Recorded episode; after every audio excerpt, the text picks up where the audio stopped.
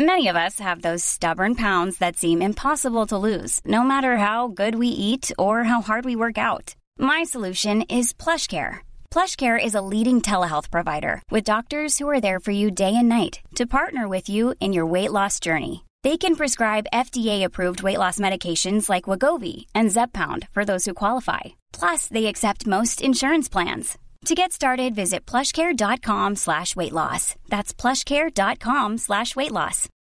Millions of people have lost weight with personalized plans from Noom. Like Evan, who can't stand salads and still lost 50 pounds. Salads generally for most people are the easy button, right? For me, that wasn't an option. I never really was a salad guy. That's just not who I am. But Noom worked for me. Get your personalized plan today at Noom.com. Real Noom user compensated to provide their story. In four weeks, the typical Noom user can expect to lose one to two pounds per week. Individual results may vary.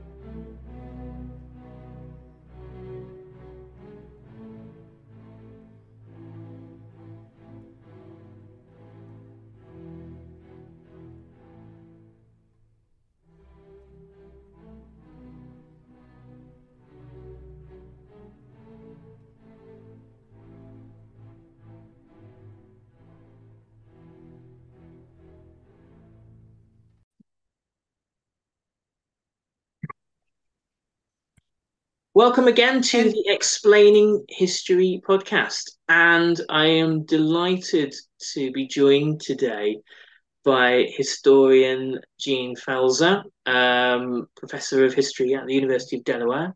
Uh, we, we did have a kind of, there's a longer version of that, but we decided to condense it for, for now. Um, and we have a fascinating, fascinating exploration today uh, about the hidden history of California as a slave state. Um, normally, when we talk about slave states, rightly we consider the slave the states of the Confederacy, um, and that springs to mind because of the fact that you know they were the combatants in the Civil War, and of course the um, civil rights period uh, that comes later. Um, obviously the, the history is centered around there. But it's not as simple as that. The, the long and bloody history of slavery extends throughout the United States in all sorts of different forms. And California um, is, uh, despite it, it, its its kind of outward appearance, has has a, a long history of it.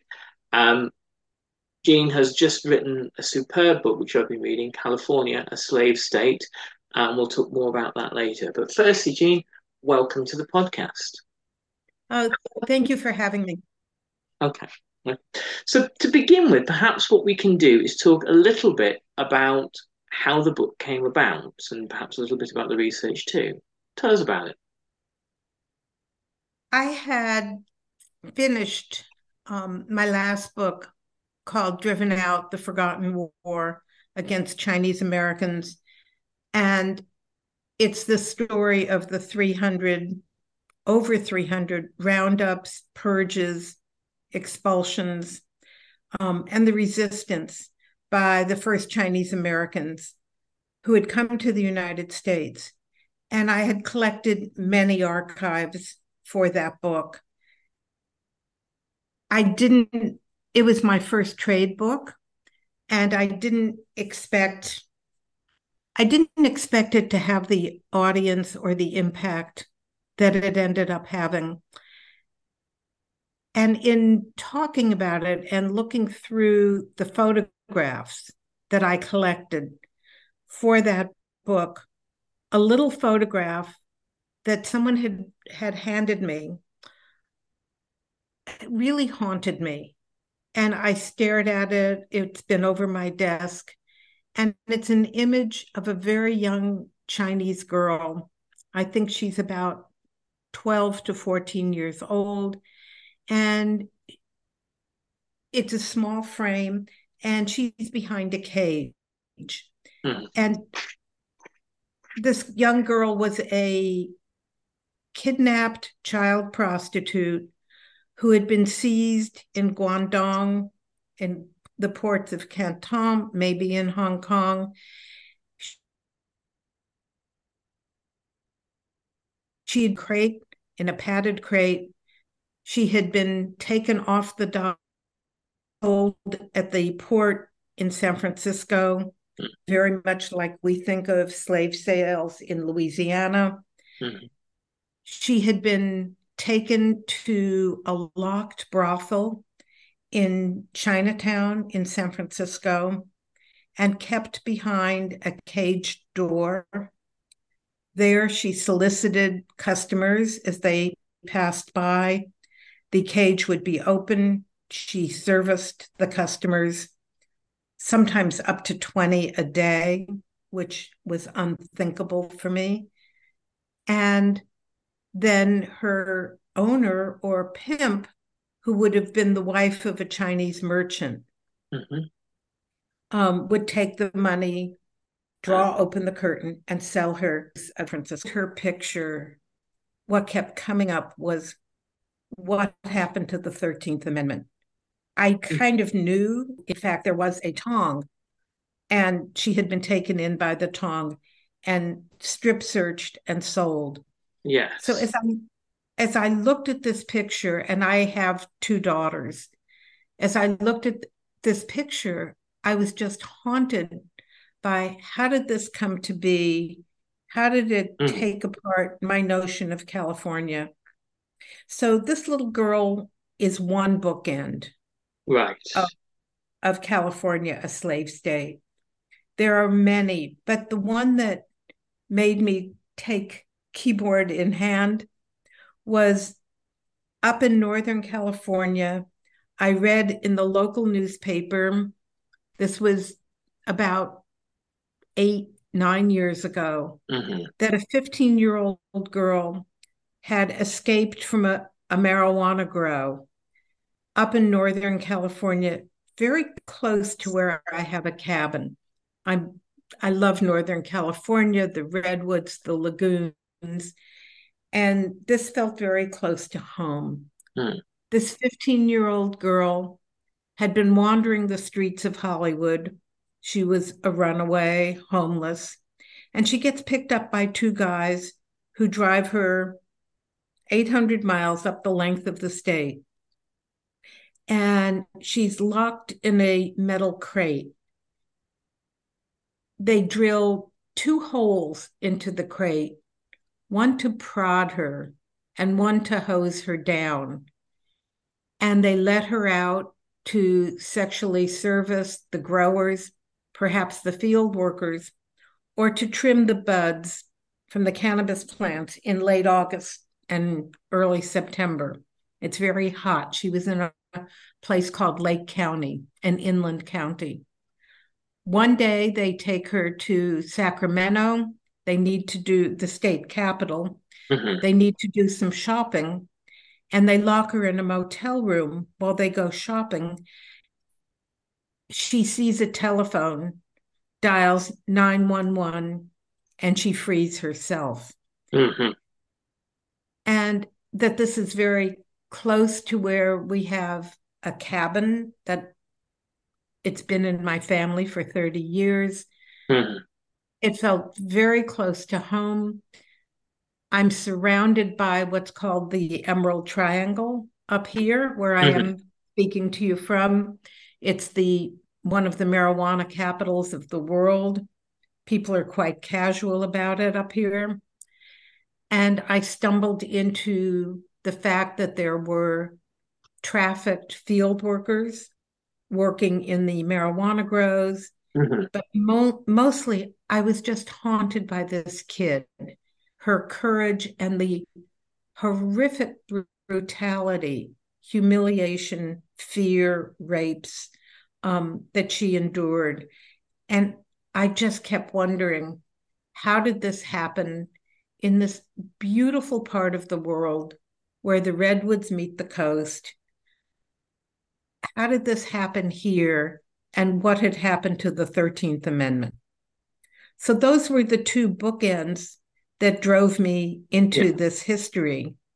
And then it went much, much further back than I'd initially conceived.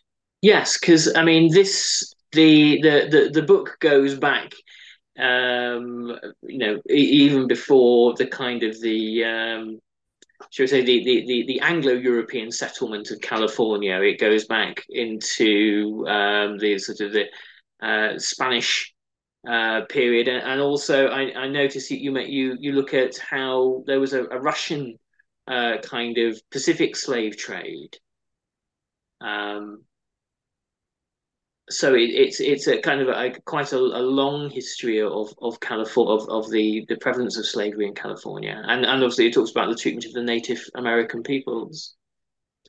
I, I think that I think that there's this one thing that um, that really resonates with me when you talk about you know what you know what happened to the Thirteenth Amendment, and this is something that I I have talked about in this podcast a lot, is this kind of the fallacy of happy ever afters, um, and the way in which history is taught, and it's it's not so much a criticism of high school history teaching because high school history teachers do the best they can with what they've got, but we teach this thing in the UK particularly, and my guess is it probably happens in America, is we teach this illusory happy ever after. We teach it after the emancipation of the uh, slaves in America. We teach it uh, about the ending of the British slave trade. We teach it about the civil rights era. That after a certain kind of particularly momentous event, like in and it's sort of we follow this kind of this kind of movie script in our heads. Um, that you know when a often a heroic white man says, right, that bad thing is over and done with, then you know reason and compassion prevail, and this is simply not not true.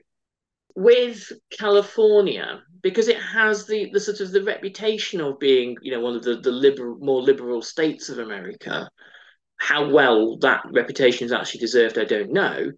Does it manage to evade kind of quite a lot of scrutiny? Do you think? I think historians have presumed and activists and politicians have presumed for a long time the north south divide of slavery in the United States. And they think about the Confederacy and the free states. They don't always, although more and more, consider the way that save, slavery had plantation slavery and the profits from plantation slavery had seeped into the North with ships being built in New England, with the insurance companies in Boston insuring human beings, the bodies of human beings, mm-hmm. the profits, the tax profits from cotton and tobacco. I didn't know that, and also the mills, that all those beautiful mills on the rivers up in New England that are milling cotton people hadn't really put together the obvious like where did all that cotton come from mm-hmm. i didn't know that new york had considered seceding um, and that had to do with the port of new york mm-hmm. that if there was a civil war or if slavery plantation slavery came to an end the port in new york would go broke because that was the transfer point not just of human beings but the transfer point of cotton mm-hmm. and also the source for tobacco with huge profits that were shipped all over the world. Mm-hmm. So it was much more extensive and profitable in the North. And that those discussions are now happening more and more. Mm-hmm. What wasn't happening was what happened out west.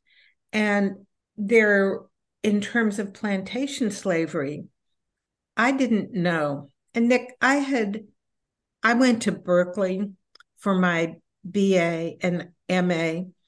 I was really lucky. I studied with the best. I worked with Kenneth Stampp, who is mm-hmm. one of the foundational historians about American slavery.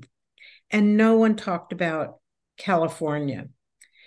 California's slavery begins with the invasion by the Spanish in 1769, and it goes through to modern human trafficking, like the girl that I had talked about. Mm-hmm.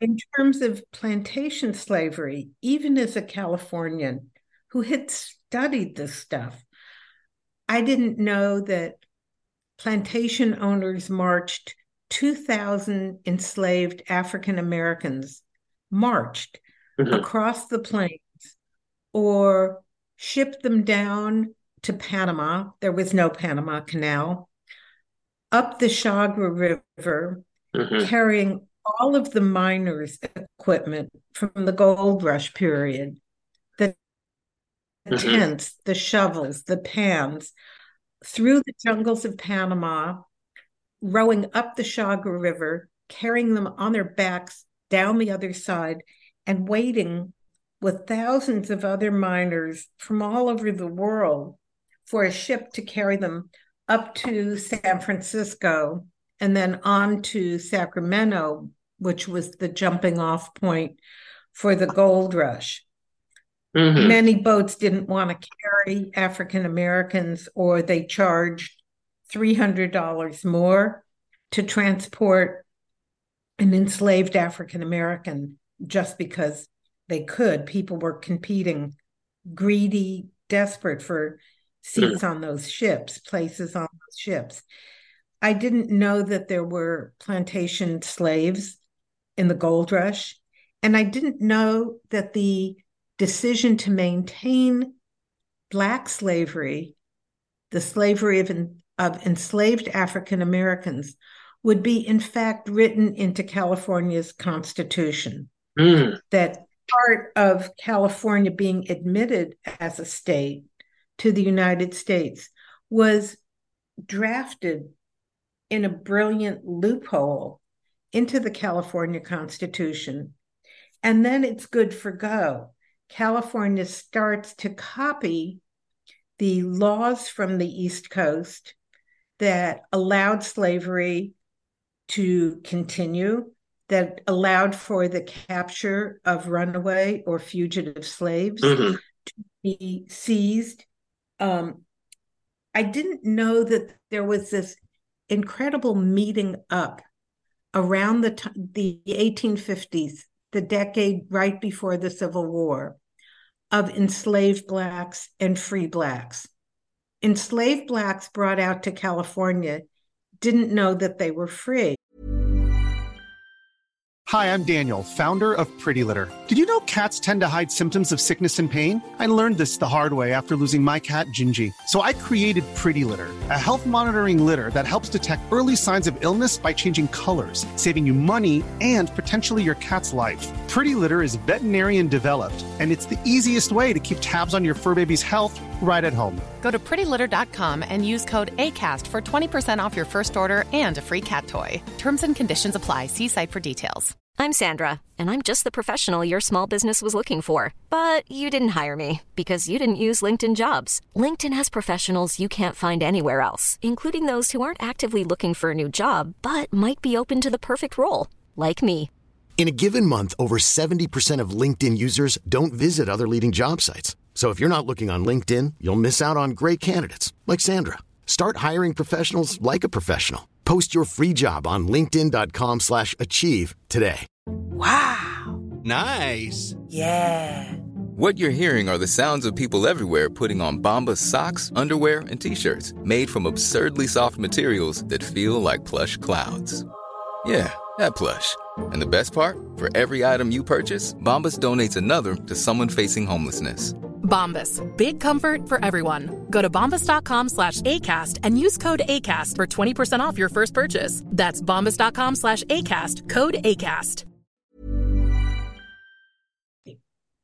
California's constitution says slavery will never be tolerated in this state. Mm-hmm. The constitution was written by slaveholders. And that loophole is written into the Constitution. Tolerate is not a legal standard. No. So they bought themselves an out in the way they drafted the Constitution. And that out becomes the good for go, copying laws from the East Coast Mhm. for them to maintain the ownership of enslaved Blacks in California. Right. So as we look at all these different populations of enslaved people in California, even to take down, to question the most common awareness of slavery in the United States, which is still plantation slavery, that notion, that history. The one that is now not allowed to be taught in mm. Florida Yeah. that you know that that enslaved people thrived under slavery because they learned how to be a blacksmith um, if we hear that blacksmith uh, trade one more time it's ridiculous that anyone thrived under that brutality Mhm. but we're still fixated on plantation slavery as the only form of human bondage Yeah. in the united states Yeah. Well, I mean, I, I always made this point when I taught um, the the Atlantic slave trade um, to, to my year nine pupils that you know that slavery has not ended, and it, it's perhaps more widespread now than it it, it actually has ever been. Um, and so, and this this was again, this is quite a, a sort of like um, it's quite a cathartic moment sometimes for for for, for school students as well. Um, it was for me yeah, and I, I think there's some some very interesting parallel processes. Whenever you look at British and American history, they, they it doesn't exactly mirror each other, but it often rhymes. I think it's one fascinating thing about Britain and America. There there is a, process in in uh, Britain at the moment. Perhaps this has been learned from America. Perhaps Americans have learned this from Britain. I don't know, but um, uh, of uh, a huge amount of dark money um, is going into historical revisionism around the British Atlantic slave trade. Um, a, a sort of a group of, of quite renowned historians, many of them who've, who've kind of essentially disgraced themselves by uh, coming out with this rubbish, have have said things like, you know, the the you know the the British Empire was the good empire. The you know if you could look at all the other ones and the Belgians in the Congo, well, we weren't half that bad. And um, actually, we were the ones that abolished slavery, which is to sort of it's a bit like a kind of a robber saying, "Well, I, I stopped robbing you at a certain point, and I should have kind of some sort of credit for that. Thank you very much." Um, and other all these other sorts of kind of revisionist, um, disingenuous um, really kind of playing fast and loose with the facts sort of stuff.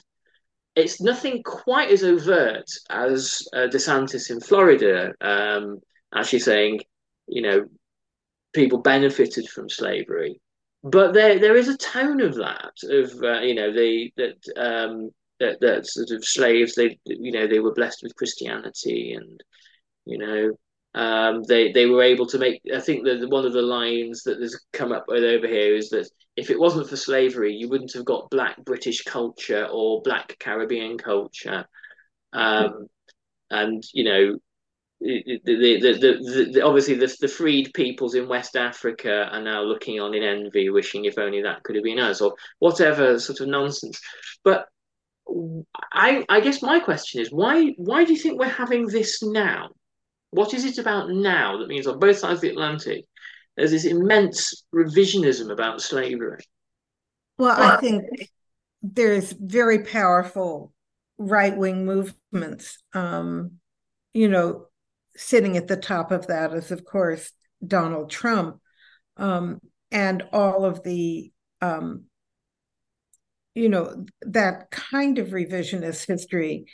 I think that what I didn't know initially was that the links between Britain and the United States that Britain wanted to come in on the south the kind I'm sorry Britain wanted to come in on the side of the south mm-hmm. in the Civil War to feed all of the cotton in the mills up you know in the north around Manchester and mm-hmm. north of Manchester and in fact when Britain decides not to come in on the side of the Civil War, they turn to Argentina and Egypt um, with Mm. all kinds of versions of unpaid, unfree labor in order to supply those mills, as Mm. well as ships and the insurance companies. Um, if one takes a tour of Liverpool and goes to the amazing slavery museum in Mhm. Liverpool, one sees the endurance of British slavery and the profitability Mhm. of British slavery, and the fact that even though Britain committed to guard the coast of Africa from slave ships, they were kidnapping slaves off of those ships to sell for their own profit. Mhm. That's a rather different story than than what happened in California Mhm. with um, the endurance of slavery. That a story that I very much like to teach is Frederick Douglass's The Great Abolitionist. One wrote one little piece of fiction. Fiction. Frederick Douglass, the great abolitionist, wrote one little piece of fiction called The Heroic Slave. And it's the slave revolt on the ship the Creole, a true story. The leader of the revolt was Madison Washington, and they end up in the Bahamas. Mhm. And the slave revolt works. The enslaved people walk off the ship in the Bahamas, as does Madison Washington. But the United States, and it's a fictionalized version, it's brilliant, but the United States pays Britain for the ship, and it pays Britain, who owned the ship, the Creole, pays it back for the slaves who walk off the ship in the Bahamas because the um, soldiers, the formerly African soldiers and police in the Bahamas free the enslaved people on the Creole. And the United States sticks it to Britain and says, You owe us for these people. And the United States government pays, as it did in other slave revolts, it pays Britain for um, for those slaves, and that's happening. I believe it was 1847. So Yeah. we're right on the lead up to the Civil War. Yeah. So we're kind of shifting into Britain's complicity in our discussion. I think one of the things about slavery in California Mhm. was that California was owned, controlled by a series of empires, not Britain. Um, the Spanish enter first in 1769. Mhm. They're carrying a an order from the emperor and also a bull from the an or a decree from the pope in Rome. Mhm.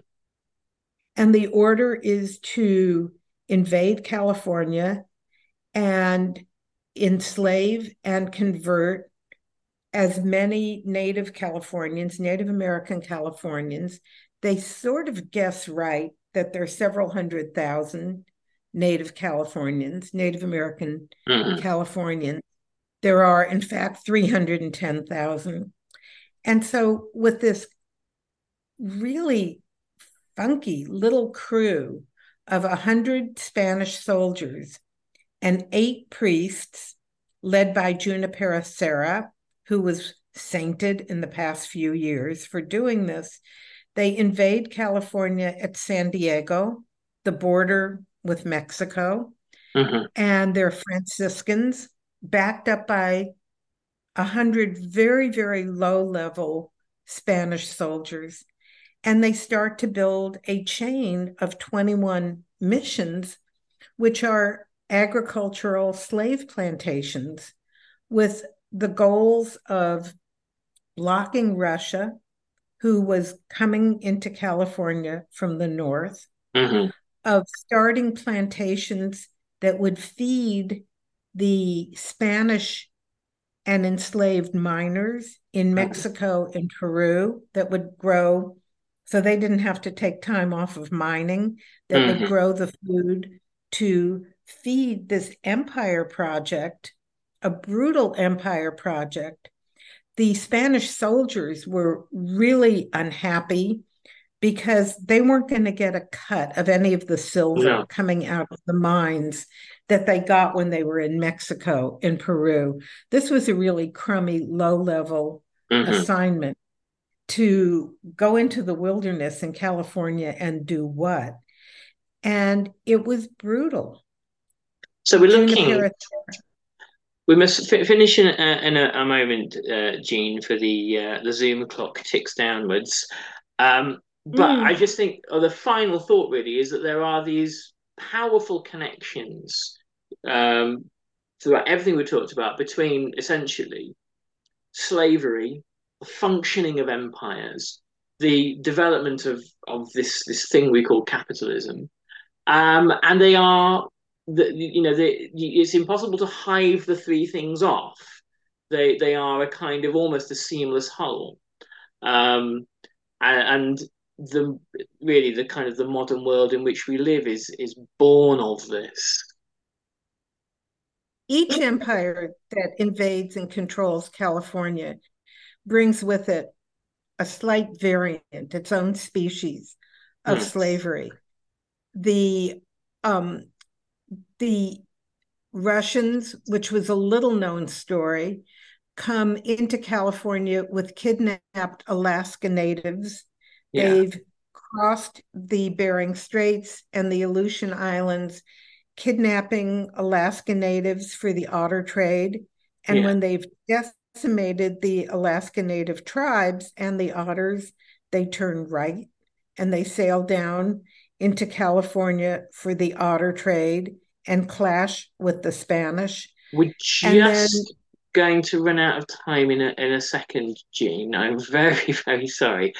Um, would you like, Jean, because this is such an interesting topic, would you like to make this a two-parter? I would really love for you to con- to to to continue this conversation as soon as possible. Would would that be okay? Sure. Um, yeah, I'd be I'd be delighted in it. We'll be continuing with this interview hopefully in the next couple of weeks. Uh, I think this is one of the has been one of the most extraordinary um, conversations we've had on the Explaining History podcast.